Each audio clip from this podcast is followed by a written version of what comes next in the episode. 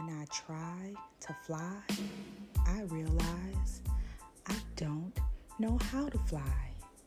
Come and grow with me to better days.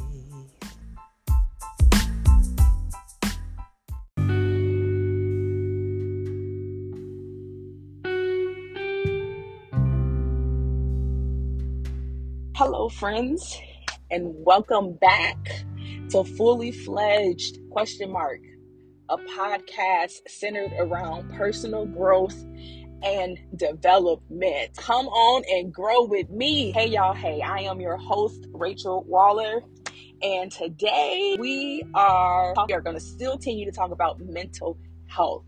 Um, I kind of started talking in previous episodes about my own mental health, um, but today I wanted to pick up on a Netflix series. There's this series called Ginny and Georgia. A little background of, of this, if you're not familiar with the series, um, Ginny is the daughter, Georgia is the mother. Um, Georgia is not necessarily on the up and up, the best person to be on the up and up, and Ginny has found it out, basically. Um, so in this particular episode, um, and in this particular um, episode I was watching on Ginny and Georgia, this was season two, episode seven. And basically what has happened is Ginny, the daughter, has been going to therapy, and she's been keeping a journal. And her mom found her journal. Come on, y'all. Any of y'all, when we was younger, used to keep a diary? You know, I used to have one with a lock and key on it. But somebody finding your, your diary, your journal, that's real, real personal, right? But listen, her mom found her journal. Her mom invaded her privacy and decided to read her journal. And in turn, she found out that her daughter was burned. She was burned in a form of self-harm. So she would burn herself. Um, you know, when she would get into tough situations, difficult, you know, she had a lot of stress growing up with, especially with her mom and who her mom was. Um, so her mom found this out, and she decided that she wanted to go to therapy with her. So in this scene on the on episode seven of, George, of Ginny and Georgia, they're sitting in the therapy office, and this is before the therapist comes in. Georgia, which is the mother, she's like, so what do you do? You just sit here and just talk about how I messed up your life? And Ginny's like, yes. And Georgia was like, well, I just, you know, just calm down. I just want to know about it. Because, you know, we, we, we don't do this in the South. We, we shoot and eat butter. And it triggered me immediately. And I, I'm only talking about my own personal experience here. Um, no one in my household, in my family, in my immediate family ever talked about therapy.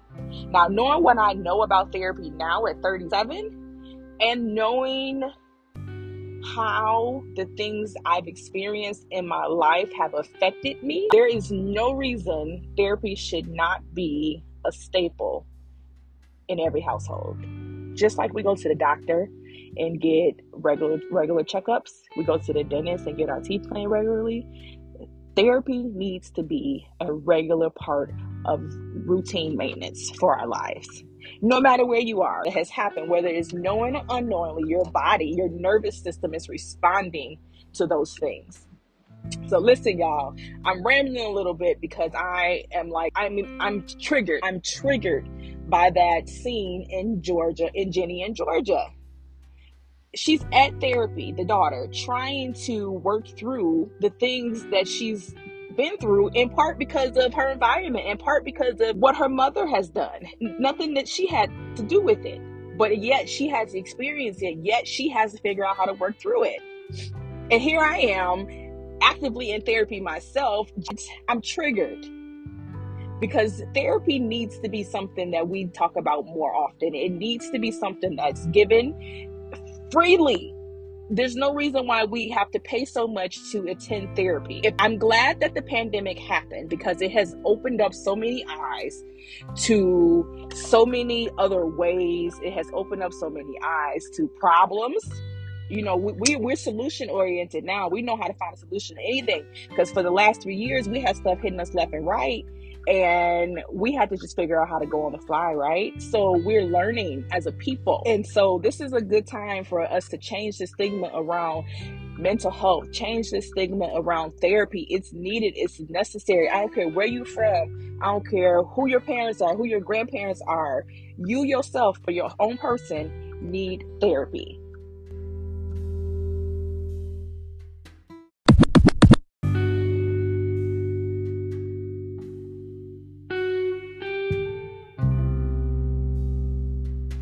Let me tell you a story.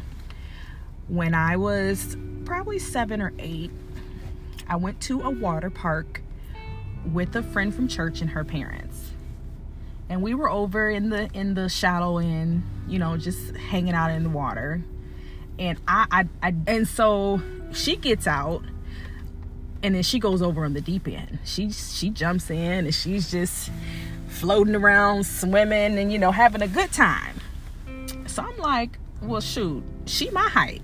If she can go over there, I can go over there. So I get out of the shallow end and I go over to the deep end and I jump in. And when I jumped in, I went to the bottom, y'all, because I don't know how to swim. I did not know how to swim.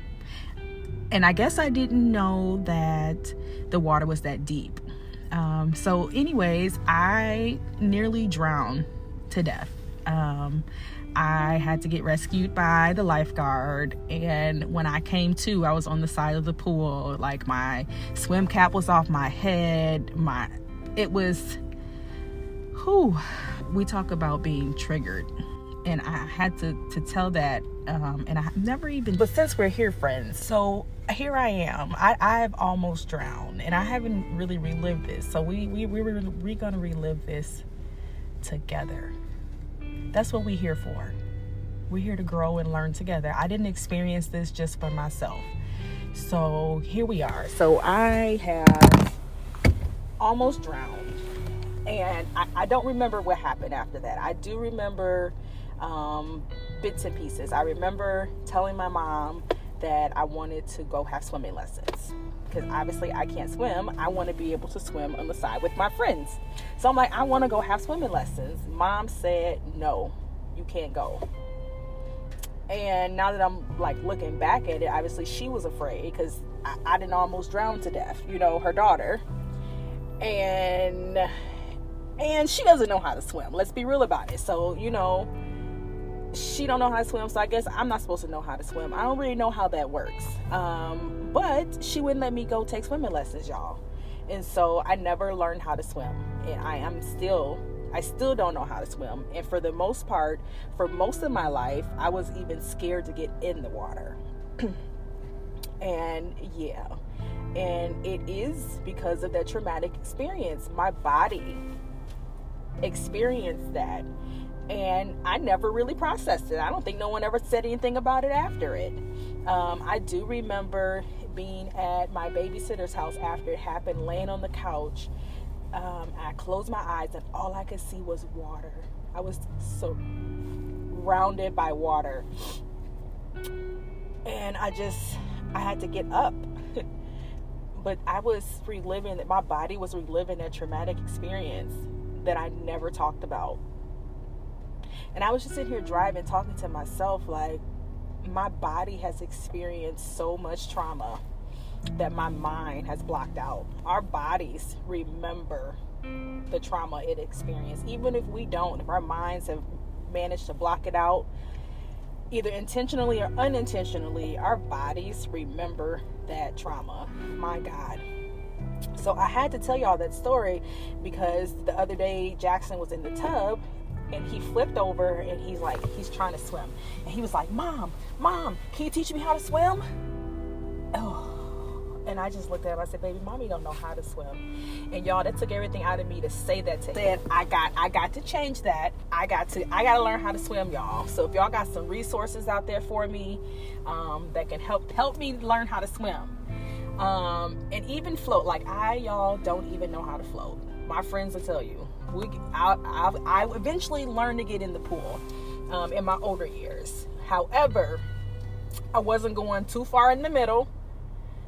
nothing. Like, I was scared. I was still scared. I would get in the water. I mean, I'm talking as a twenty-year-old, y'all. I'm I'm grown.